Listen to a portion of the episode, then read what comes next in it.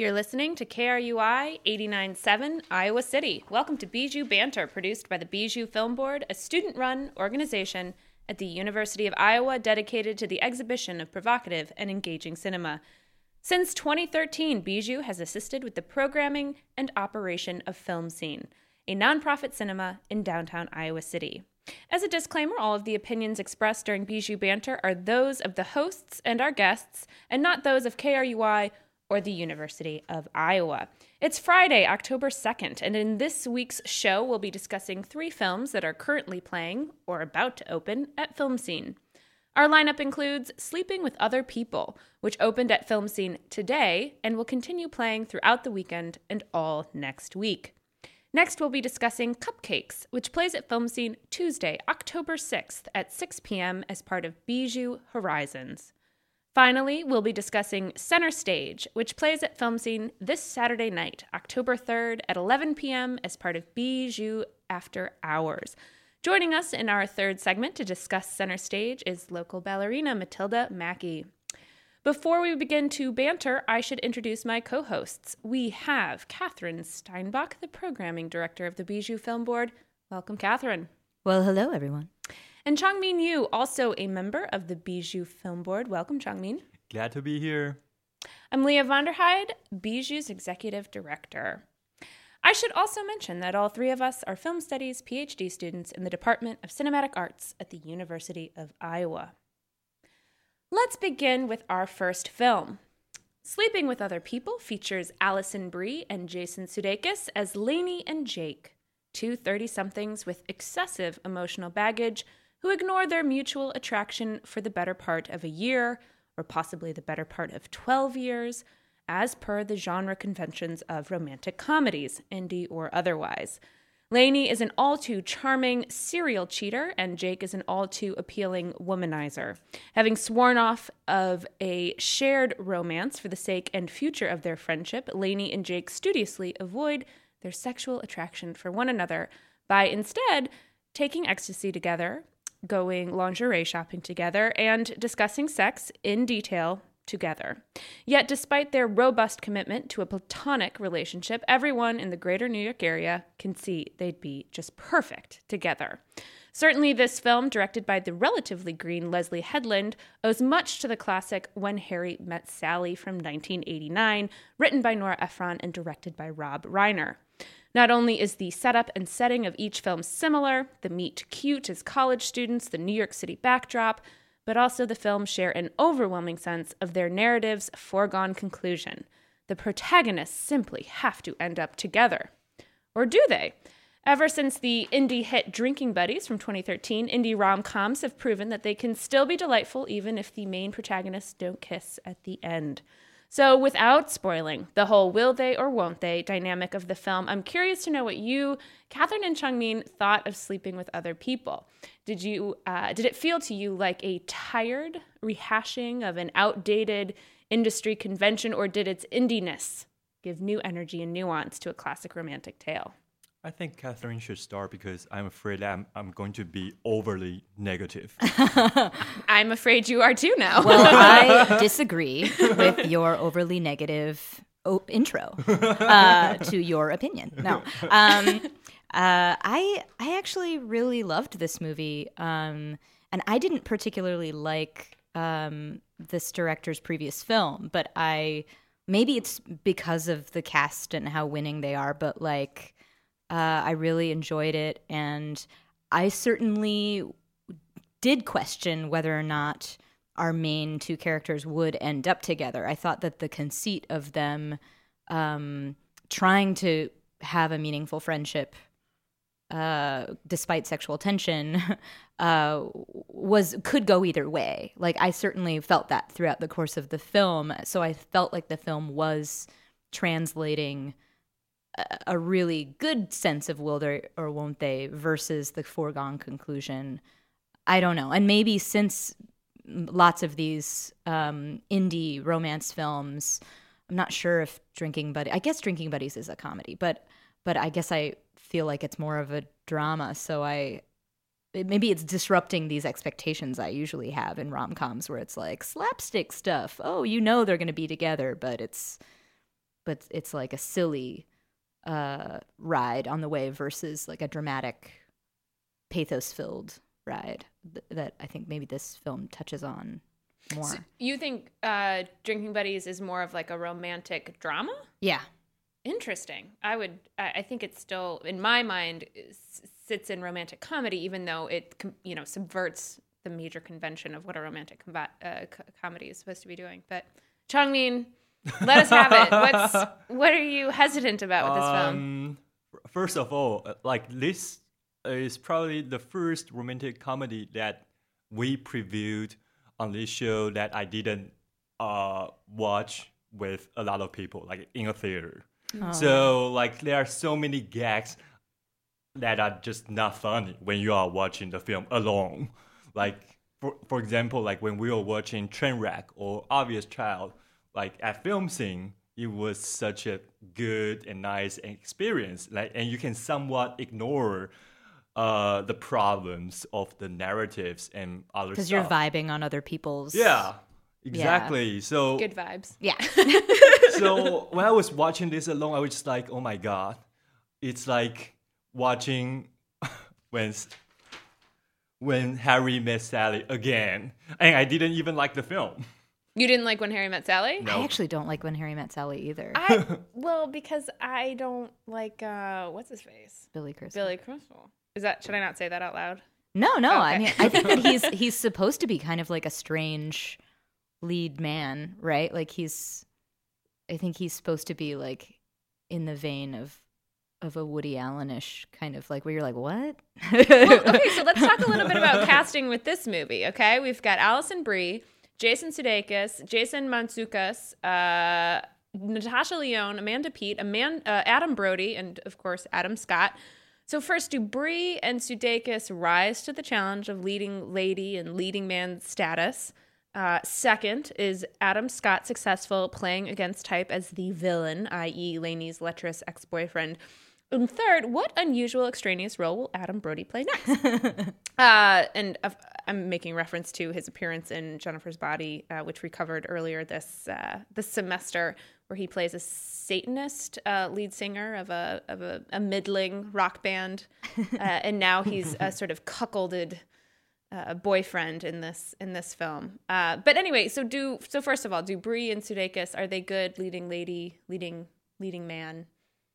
Is there something akin to Sudeikis being the leading man to Billy Crystal being a leading man, No. or are they to- they're totally different No. veins? and how dare you?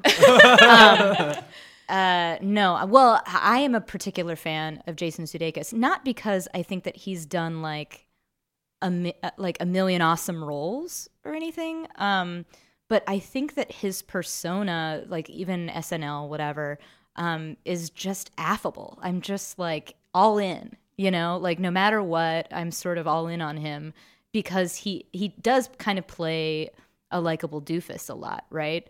Um, and and he is attractive in this way. Like I I compare him to John Krasinski in my head, like just kind of like a like an everyman cuteness um, that you kind of find him funny even when he's cheesy. I don't know. I like so that's part of his charm is like you're kind of groaning at some of the jokes that he's making, but you're like, I still I'm in, you know. Um, Well, and he's sort of cuteness, not quirkiness. Right? Yeah. like the the Crystal Woody Allen. Kind yeah, he's not neurotic, but like like a confident, uh, quirky guy. I don't know. It's it's a strange tone to hit, which is why people like him and John Krasinski. I think Of, he's more in the Hanks uh, vein. of- Yeah. of, Efron. Uh, A Tom rom- Hanks.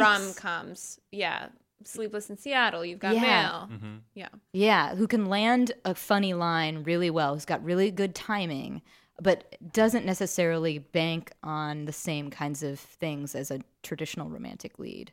Um, so I really like him. I, I've always been on it, all in on him, uh, and I think Alison Brie's great. I mean, I really liked her in this. I I like her in general. I've been a fan of her in Community and in Mad Men. Uh, so I think that she has some range and I, I did buy their chemistry. I thought they had great chemistry. Certainly, like the big question mark for me was Adam Scott in this film because he usually does play again a- another kind of likable doofus um, who's funny and acerbic um, and that somehow makes him charming and in this he w- he wasn't l- given that r- free reign right to be funny he was kind of a straight man so uh, i thought that that was weird and he's a mustache anyway um, Yeah, and he wasn't allowed to be he wasn't allowed to be redeemable in any way. I No. actually I found that a bit odd. It seemed daring and maybe that's maybe it would have uh, been problematic if he was allowed to be redeeming, but it seemed like it was problematic that he wasn't allowed to be redeeming. I don't know. So it Yeah, was, it was like hard for me to decide how I felt about that character. they made her character maybe a little bit more irrational by liking him so much, uh, by having kind of a long term relationship with him in some ways. Do you guys really think any of the characters is redeemable in this film? Um, well, I think that Jason Mantzoukas and his wife, uh, who's played by an actress I didn't I didn't jot down, but I think that their relationship was pretty uh, pretty funny and uh, intriguing, and they get a great uh, uh, credit sequence scene together, which uh, I've left me with a, a happy feeling. Yeah, I mean that's like the only You're like, yeah, that was likable two characters in the film because I feel, I mean I mean when I watch this film I just cannot stop myself from thinking about entitlement. Like it's a it's a little bit like when Harry met Sally. Like two University of Chicago graduates just moved to New York and starting their new life. And in this case, we have two Columbia graduates. One is like, oh, a Silicon Valley type of, you know, tech guy uh, who just, you know, got a lot of money from like being bought by a big another Selling big out. company. Yeah. Selling yeah out. and they use, and they use the phrase selling out i mean it's a very uh it- it's a it's a place of entitlement but they're generally aware of it although it can be infuriating because when alison brie's character is applying to med school after 10 years of of kind of putting that on hold and having no problem Yeah. uh you know finding her way into a top med school i mean that kind of stuff is just always frustrating about movies Yeah. and she's like a she's a kindergarten teacher, but yeah, and she has an amazing apartment and you know, but these are the kind of romantic comedy tropes that we all sort of suspend our disbelief in a way that we're like, oh, I totally get it. You work for a nonprofit or something, and you have this sprawling bay window apartment in, in Brooklyn or in Manhattan. It's just like what? Um, but so it is. I think that romantic comedies in general are about a, uh, like a certain amount of decadence and, and entitlement, right? Because it's like we don't have to worry about much other than our interpersonal relationships, and we, we only get to obsess over that and like who's my destiny, you know, like that's that is like a very indulgent, you know, topic for a film, certainly. E- So I even think, in New York, you don't have to earn your living. yeah. Uh, so, other than when Harry met Sally and Drinking Buddies, how does this movie stack up against other movies in which the central couple is attempting to remain just friends? Such as, and I've got quite a list here. What if uh, I'm going from most recent to to oldest? What if, starring Zoe Kazan and Daniel Radcliffe, that came out in 2013. Friends with Benefits, starring Mila Kunis and Justin Timberlake in 2011. No Strings Attached, which was like the same movie but worse, uh, starring Natalie Yeah. Portman and Ashton Kutcher, also from 2011. Zack and Miri make a porno starring Elizabeth Banks and Seth Rogen, 2008. Just Friends, Amy Smart and Ryan Reynolds from 2005. 13 Going on 30. Jennifer Garner and Mark Ruffalo in 2004. Drive Me Crazy. Oh my God. Melissa Joan Hart, remember her? Adrian Grenier. 1999. And last but certainly not least, Some Kind of Wonderful, starring Mary Stuart Masterson and Eric Stoltz from 1987. Catherine, do you have any thoughts that you want to share with us? Well, my favorite is some kind of wonderful, but I mean, uh, I super enjoy uh, this genre, um, regardless of quality. Um, uh, certainly, I think that some are well written. Drive Me Crazy is even written, I think, really well. Snappy dialogue, amazing. Um, and but I think most of these others are um, garbage movies. But um, Oh, gracious. no, no, no. I'm I'm being hyperbolic, but uh, but even like the dynamic between friends with benefits and no strings attached, um, like I I preferred friends with benefits uh because because Justin Timberlake, Avida, um, but uh, Ashton Kutcher is an institution here. So yeah, I know I'm going yourself. against against the grain here, but um, but yeah, it's difficult to find a good one because the the formula is pumped out so much, you know. So I think that people make the films before the scripts are good. I don't know. All right. Well, we will end there. Again, Sleeping with Other People opened at Film Scene today and will continue playing throughout the weekend and all next week. For a complete list of showtimes, check out Film Scene's website, icfilmscene.org. After a quick break, we'll be back to discuss cupcakes.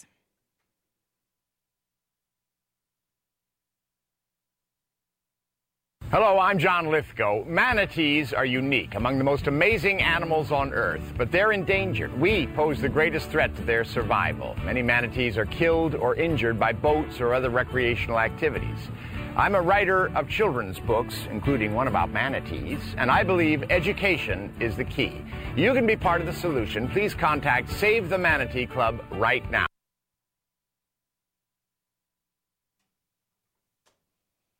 Welcome back to Bijou Banter on KRUI, Iowa City. This is a show dedicated to discussing films playing locally at Film Scene.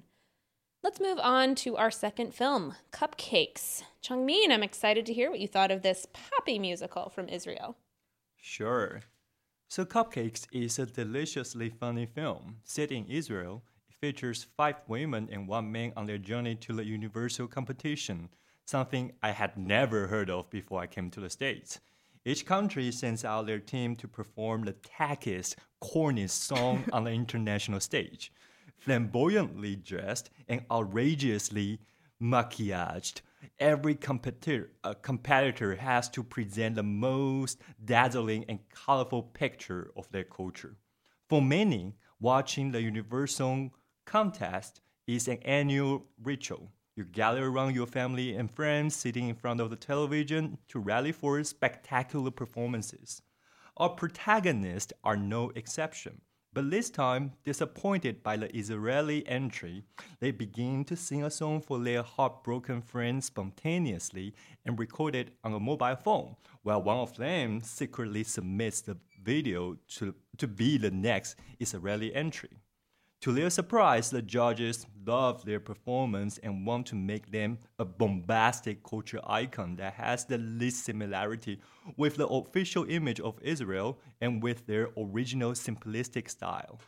The premises of Cupcakes are built upon these incompatibilities. This is an Israel that most Western audiences have never seen or known of. On the land that is tormented by religious and racial conflicts, some people are actually living there, going about their lives as normally as we are. Of course, the color palette in this film is always very tongue in cheek and playful, evoking rainbows that are definitely meant to accentuate the LGBTQ issues. I've seen one previous film, The Bubble, from 2006 by the director Eytan Fox, and the only thing I can remember by now are beautiful bodies intermingling with each other. so, uh, and on the other, uh, on the one hand, we, we might say this is a subversive picture of Israel. On the other, it is also very over the top with all the melodramatic elements. So, ladies, what do you think about the film? Well, it's just it's so light. It's just so fluffy. It just floats floats through the screen. Um, and it's I couldn't help but compare it to Zero Motivation, which was an Israeli film that we watched last semester, um, which had a, a Similar actress with, with Or the, same, same actress, Same actress. similar actress. I meant same, but I said similar. It was got lost in my brain box. but yeah, she, and she's a great actress. Um, I, she was great in Zero Motivation. Um, she's strong in this film as well. Uh, but if you know, one of the great things about having a series like Horizons is you just you, you start to see these different types of films coming from countries, and having two different films from Israel made me realize, like, wow, if somebody had asked me, like, what is a typical Israeli film after last year, I'd be like, well, it seems like they're very dark comedies, right? like this, like a very because Zero Motivation was looking at women um, who are serving their mandatory service. Uh, in the army, in the Israeli army, and it was just it dealt with all kinds of dark issues that women have to deal with, that you have to deal with when you're in a bureaucratic system like the army. Um, and I would have thought that that was wholly representative. And then we get something like Cupcakes, which is just it's light, light, light. I mean, there's issues that are that are there, um, issues about um, the LGBTQ community and how open um, you know the gay member can be with his partner um, issues of sort of a woman's place in society mm-hmm. seems to be, uh, and in the family is is coming up. The issue of generations of Israelis and living up to their parents' expectations of who they should be in the world. I mean, all of that stuff is there, but it's just the lightest possible touch. It's um, just like a classic musical in a way, just like cotton candy, like cupcakes. Yeah. yeah. I mean, I really enjoyed this film, and I, I really thought that it would be much darker um, going into it. I, especially just with the knowledge of of Zero Motivation and and noting the similar cast, the same actress, um, and uh, yeah, so I just expected it to be way darker. And there are some background elements. I mean that that uh, same actress, she is, I think, dealing with the, you know, these kind of fundamental issues which are about right like the transition to a more progressive state right? So like the kind of tra- traditions and what the previous generation wants and then the and the new generation. So that that's the kind of it was the most overt like i think maybe um, more anxiety ridden character right? Because she's not necessarily um, uh, you know, all in on on the the music group in the in the same way as some of the other characters, and because she's really wrestling with these issues um, of of kind of familial and political loyalty and and presentation and representation and all that stuff. So um, th- so there are some of these things in the background, but it's allowed to be just a fun, interesting, weird uh, film, which you know shows the the kind of varying tones that that come out of Israel. I think Fox's films are always very enjoyable because uh, I think he's gay and uh, he loves you know having beautiful bodies in his films. so generally that's the case. But like, have you guys seen any UniverSong contest? So it's not called UniverSong. Eurovision. It's called Yo- oh, Euro- Eurovision. Yeah, they so they call it UniverSong in the movie, but it's Oh yeah, exactly. Sorry. no, no, no, it's fine because I had to look that up afterwards. I was like, I don't think it's actually called that. Yeah, Yeah, I did- Eurovision is is huge in uh in Europe. I think especially in Eastern Europe, which is like I remember uh one of my teachers uh brought clips of Eurovision stuff to class, and she was Eastern European, and and it, it was like a huge thing. Um, in, I think it's huge all across Europe. Uh, Ireland, I believe, has won the most number of times. Um, they've let Australia compete recently as a sort of special case scenario. Um, Israel obviously is allowed to compete. Um, I, but it just brings out all kinds of nationalism. Yeah. So may, I could see like why some, you know, nation states in in Eastern Europe maybe like asserting your yeah, um, independence and identity through this and kind of differenti- this wacky song competition becomes super important to people. yeah, No, it's just like I think like the film does not, you know, it's safe to say that the film does not misrepresent the extravagance of this contest. And so what are the psychological reasons that make millions of audiences to be riveted for this kind of performance? We've already talked about this a little bit, like nationalism. But but I think I, I know. I'm I'm just thinking about this because like in the States, the biggest, the most popular reality show right now is The Voice. Mm-hmm. Mm-hmm. So like, what's the difference? Because like, I think like you can definitely say The Voice is mm, more about individual achievements. But at the same time, there seems to be something peculiar about this um, kind of reality show, right? About the voice or about I mean, uh, or in contrast to yeah, Eurovision? using like performances, singing as uh, the main component. Well, isn't also doesn't Eurovision also have um like a like a popular vote uh element as well in it? Like I know that there's like a panel uh that that's going on, but I thought that there was a certain amount of like call in kind of vote type situation like an American Idol, I European Idol kind of thing.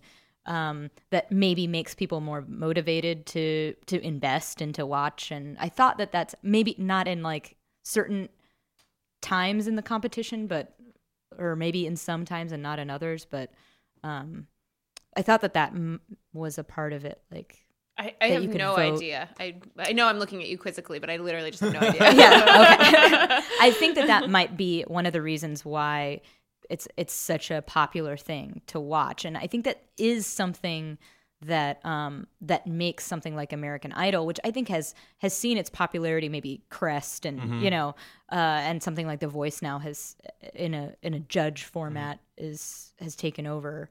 Um, something like So You Think You Can Dance, um, which has that kind of well, it used to have a super obnoxious panel, but uh, it's getting better. Um, but uh, yeah, there I there, I find it strange, like the dynamic between the popularity of a panel judge show and a vote in show. Like a vote in show seems to like harness all of these ideas about about like citizenship and and you know and choosing your own celebrity and rewarding something that you find in a performer or something but like yeah i find i find some of these like strange phenomena um It's like a utopian republic. yeah yeah and it is like people trying to find a way to be active in their country without in a in the most pleasurable way possible Yeah. So let's talk about more more about stereotypes or images in this film because um, I've already mentioned that there is always this dialectic of surface and depth in this film, and there's an official image of Israel, militaristic, protective, and overly masculine. But there's also this image we see in the film that is feminine, performative, and open to transformation. Can you think of any other example in the film, or like why is there a necessity to subvert that official image, or why? What's the intention of doing so?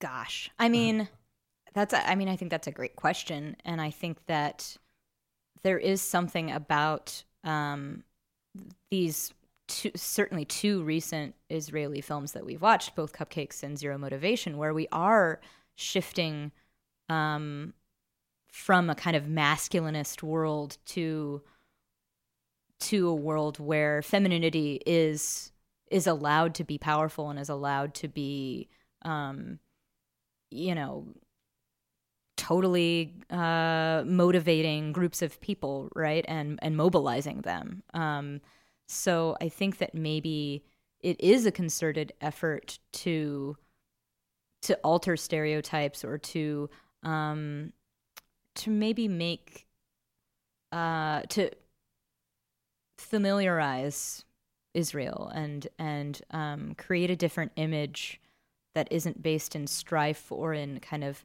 a masculinist political or religious, um, you know, rhetoric. Um, I don't know. Although, so my my question would be: Was this a film?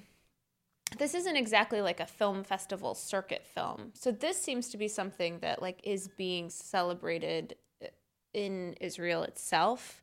And in that sense, it just feels like an escapist film to me, like a mm-hmm. ge- like a very Hollywood It's genre actually a escapist. film festival circuit film. It is. It is. Oh, then I'm totally wrong. Yeah, What festivals did it play at?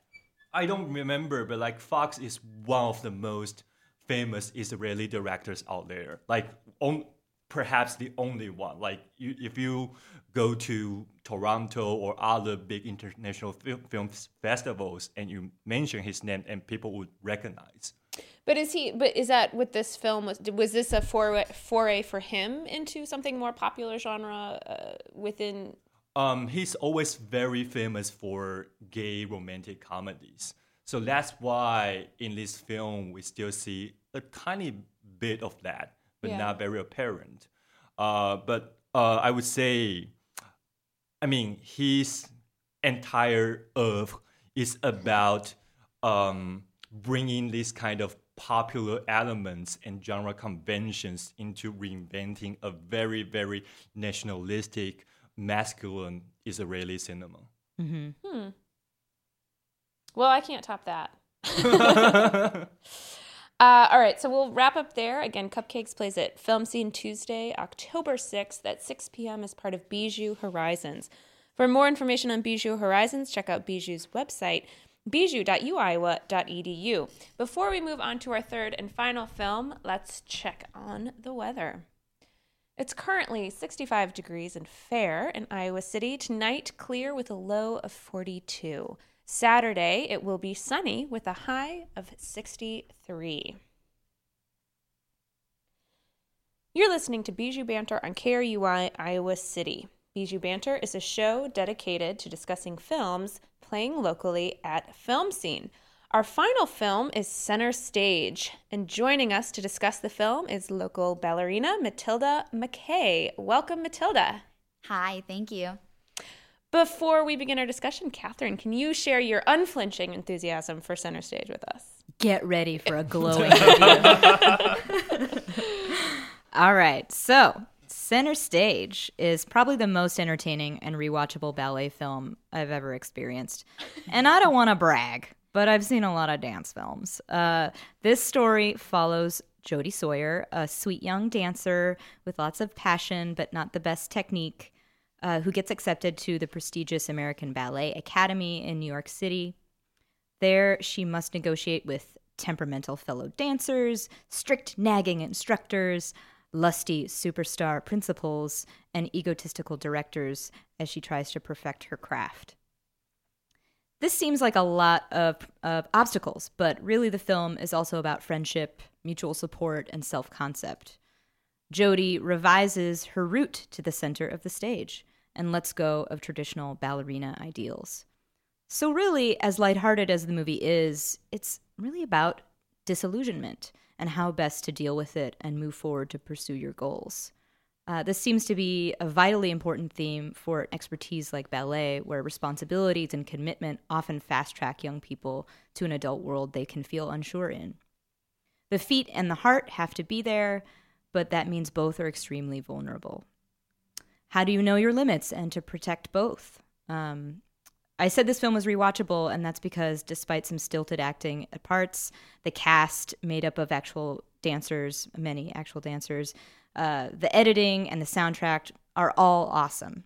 Uh, the music of Jamiroquai, Mandy Moore, Michael Jackson, and more Jamiroquai usher you through a super pleasurable narrative, and Amanda Schull, Susan May Pratt, and Zoe Saldana uh, populate it with likability.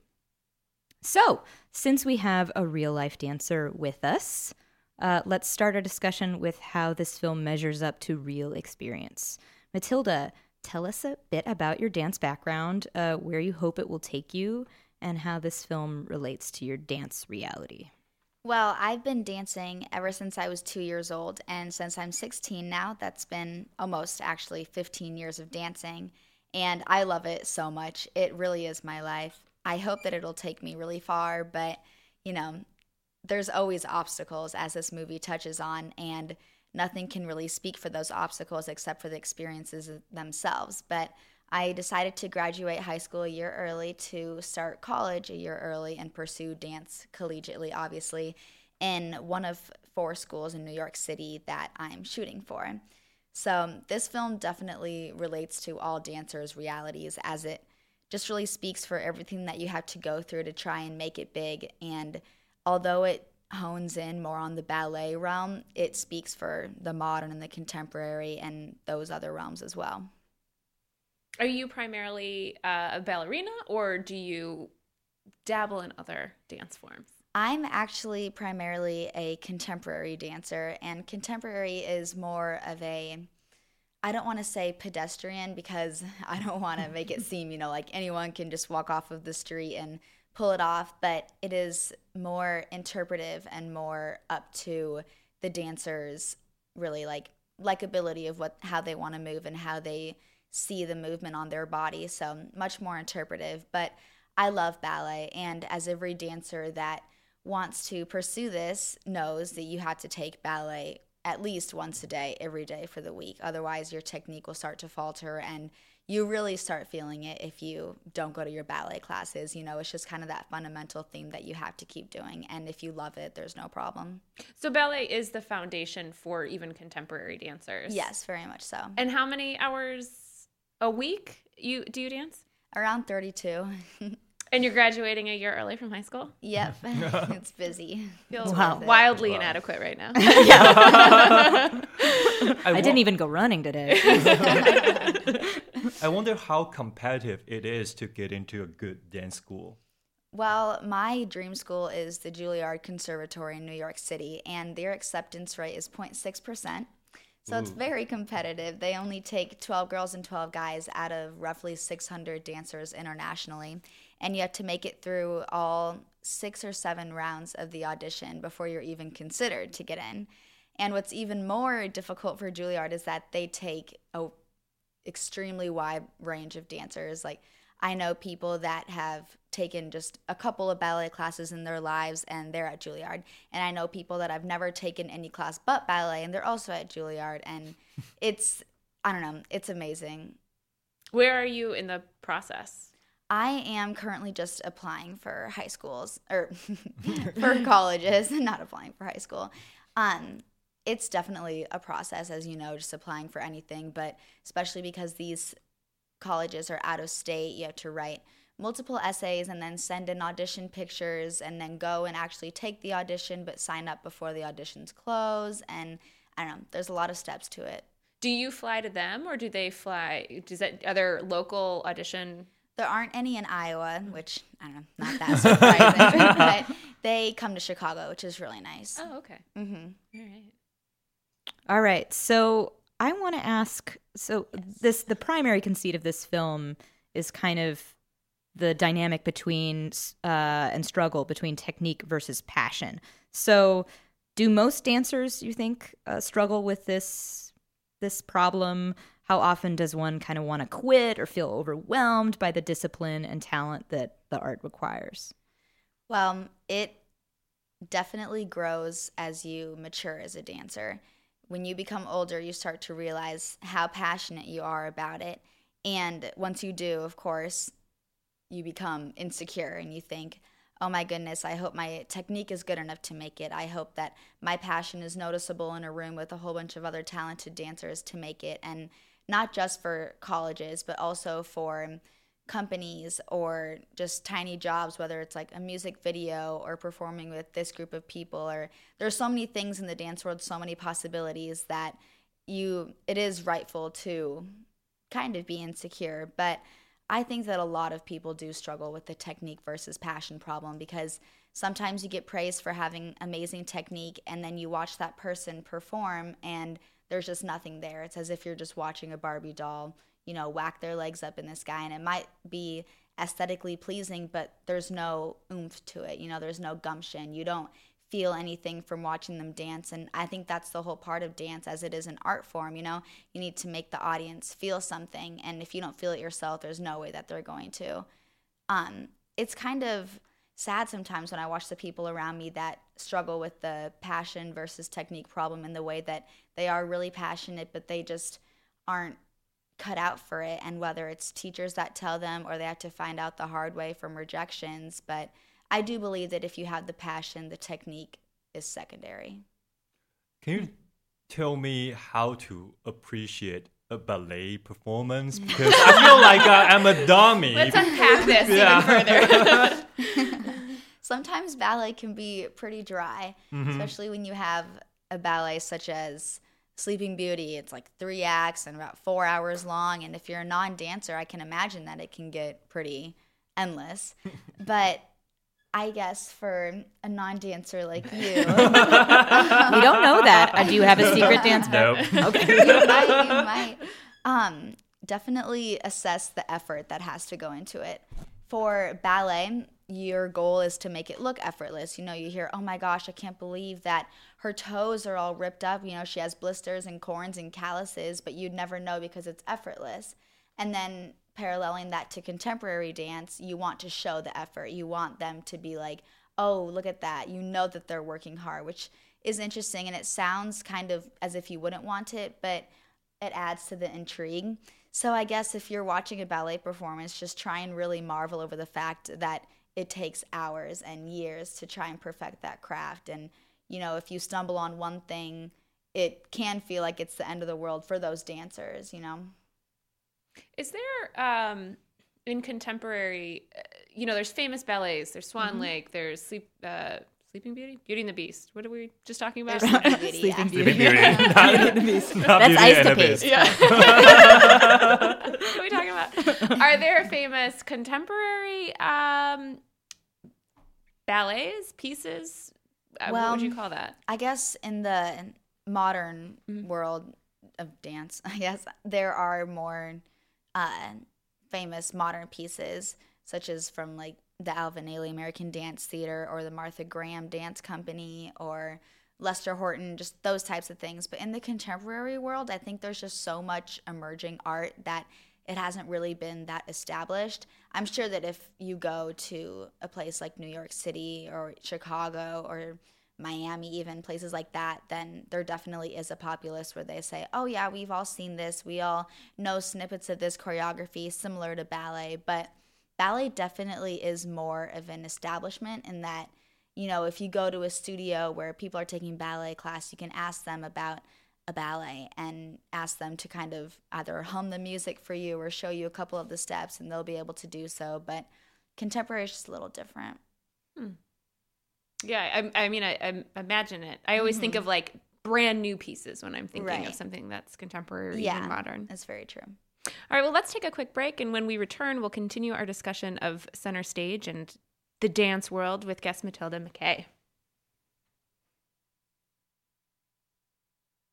Support for KRUI is brought to you in part by The Broken Spoke. They offer new and used bicycles, cycling accessories, and also service a variety of bicycles. They can be found in Iowa City at 602 South Dubuque Street. For more information, visit thebrokenspoke.com or call 319 338 8900. Welcome back to Bijou Banter on KRUI Iowa City. This is a show dedicated to discussing films playing locally at Film Scene. We're currently discussing Center Stage with guest Matilda Mackey. Catherine, more questions about Center Stage, about dance, about passion, Yes. love, I have them all. tension.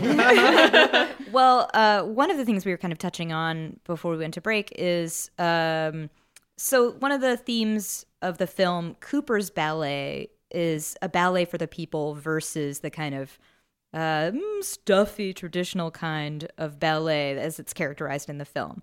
Um, so, uh, Matilda, do you feel like ballet is this kind of gated community?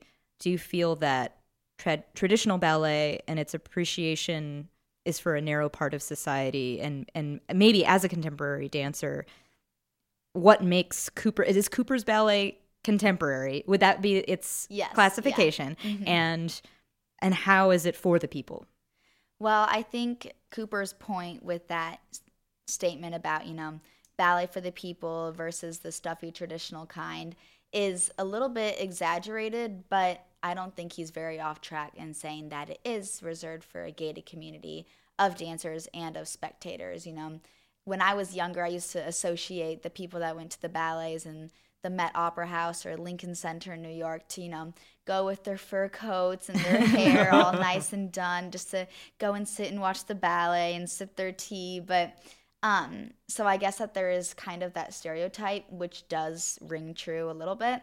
And in the dance world, there is a special slot, I guess, reserved for the ballerinas, you know, the long legs, the bendy feet, the hyperextension, and just this natural aesthetic that you're born with, which Cooper, I think he also means with the contemporary nature of his ballet, is that dance shouldn't be just done well by those that are born with something natural. You know, if you're not born with something, that doesn't mean that you can't still work just as hard to become better than people that are naturally given that.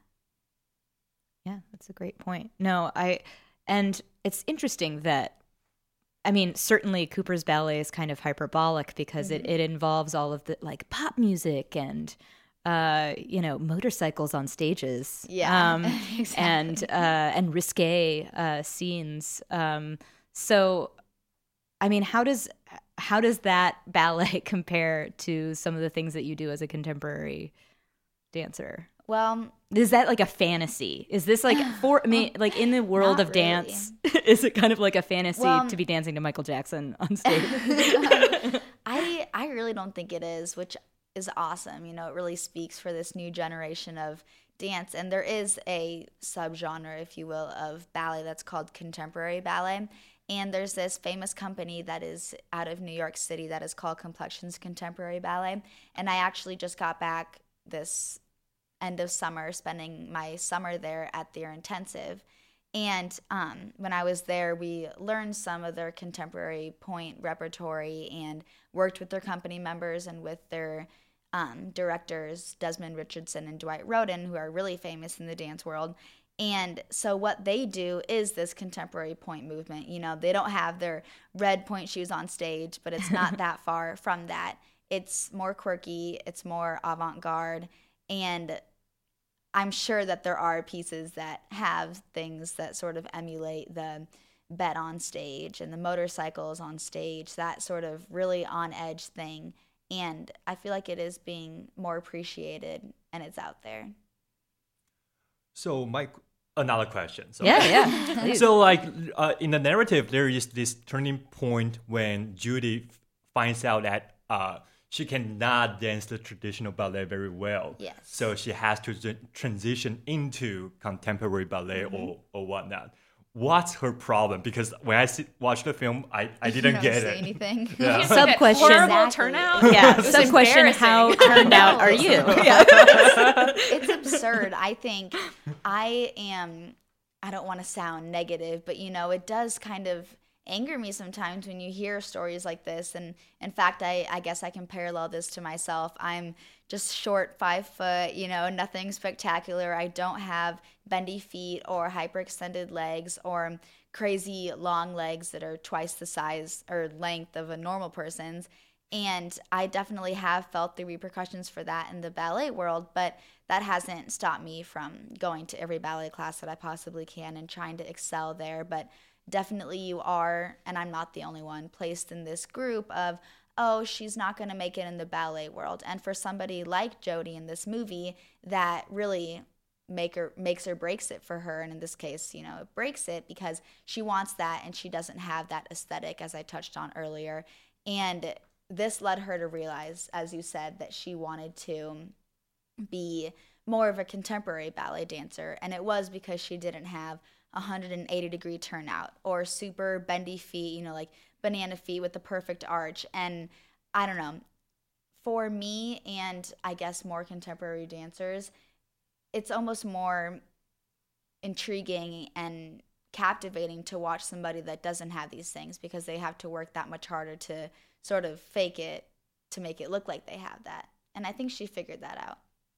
Is turnout something that some people will just never the 180 degree turnout is, is there something like some people their their body will never do that even if they start training at a very young age um, well i think that if there are i know some people that were stretched out when they were just babies you know their mom was like okay give me your foot i'm gonna bend it and let's put really? you in the splits when you're no. two months out of the womb like i've heard some pretty extraneous stories but um i I think so. Unless you're really young and you're told by your parents to rotate, rotate, but then you have the um, the problem that if you use your rotation, because your rotation comes from your hip flexors and your socket there, your joint, it's physically, some of it is muscular, but a lot of it is also bones, just how much it actually can rotate outwards.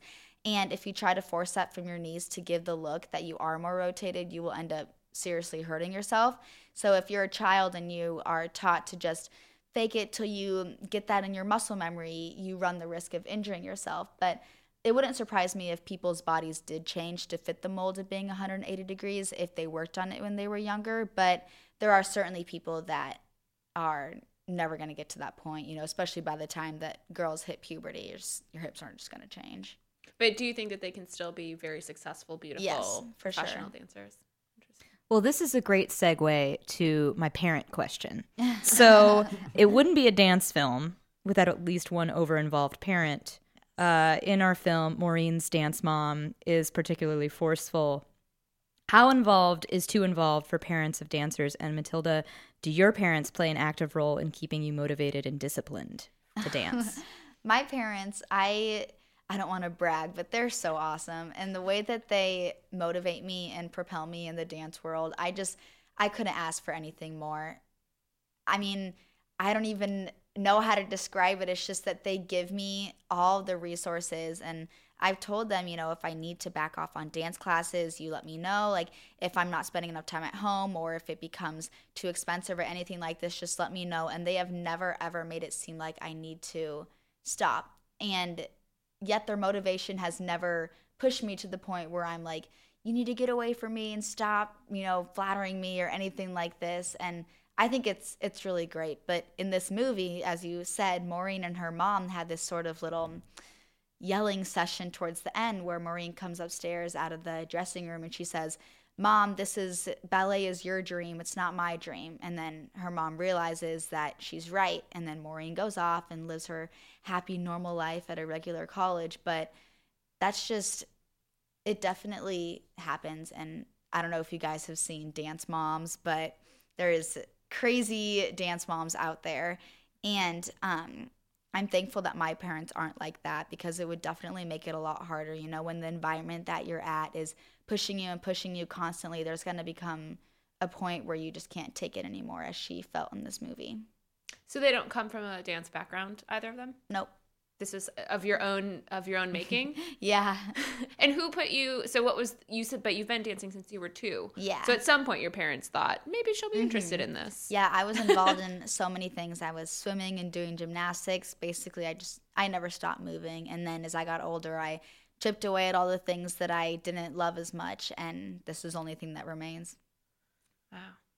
Well, but like again, all music and performative arts um require this kind of education mm-hmm. like from like a person's childhood, right? Yeah. I would say that. So like how are you going to know that oh you are so into ballet or you are so into pianos, cello, violin when you were little? I I don't know. I wish I could go back and ask myself, you know, what I thought in those classes when I was walking around with my diapers, you know, holding on to my teacher's hand and I definitely didn't think that it was going to end up being such an integral part of my life because when I was younger, you know, my 9 years old, something like that, a lot of the older girls at my studio had sort of, you know, they were involved in high school stuff and it that's great, but I sort of saw it for them as like dance was more of a secondary thing and not all of them, but just speaking generally. And I got to the point about a year, 2 years ago where it really just became something that I love doing so much. There's no place I'd rather be than the dance studio, even if it's Friday night rehearsals and my friends are at the football games or doing whatever. I just, there's nowhere else I'd rather be. See, that's what's so interesting to me about like dance as as an art as a discipline is that it it does seem to evoke this commitment, right? Mm-hmm. Like this at some point the dancer makes a decision that Yeah. this is the thing and this is going to be and it, and it it astounds me because maybe this just speaks to my immaturity but uh but like it's so difficult to even as a 25 year old 32 year old now to make a huge commitment like a life commitment and be like no this is the thing like this is the the thing that will define my career Yeah. and will you know will be this thing that will be a, kind of a, a lifelong journey you know it's so Right. difficult for most people to make those decisions let alone a young person who's you know or even you know when if someone makes the decision when they're 10 or 12 or mm-hmm. 14 you know like I guess I just feel that life is too short to not be totally involved in what you love. And now that I've figured out, I'm not saying that I'm going to be in love with this for the rest of my life. I'm not going to tie myself down to that if I realize in college or later or even when I'm 60 years old that I'm not happy with the position in dance that I have. I'm going to change that so that I am happy in doing whatever I please in whatever realm it is. But I think that I found it now and I might as well just go completely 110% all the time with it and take that commitment by the horns because, you know, there's no reason not to. How are your parents feeling about you going pretty far away next year? They are really excited for me. They're coming with you? No. Thankfully. I mean, I love them, but no, they.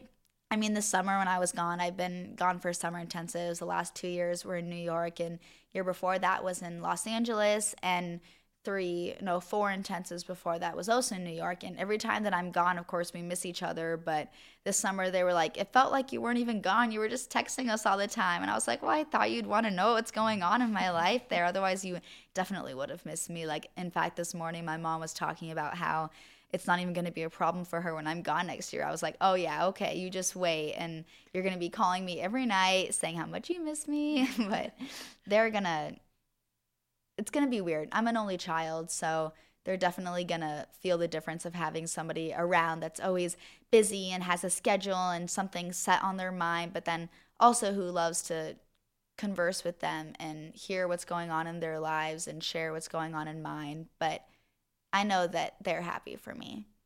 So Matilda, last question. What's your favorite dance film? Because I want to get an answer from a pro. Oh my gosh. Well, um, have you guys seen Fame? yeah I've actually never seen it. There's two. It's been a while, There's but- the original one, which is more, it's sadder and it's more real. It's I don't know, has a little more like innuendos in it, and then there's the more recent one, which is more of like a Broadway take. But I think that's a really good movie because it is real and it keeps integrity to the craziness in the life. Catherine, what's your favorite dance film?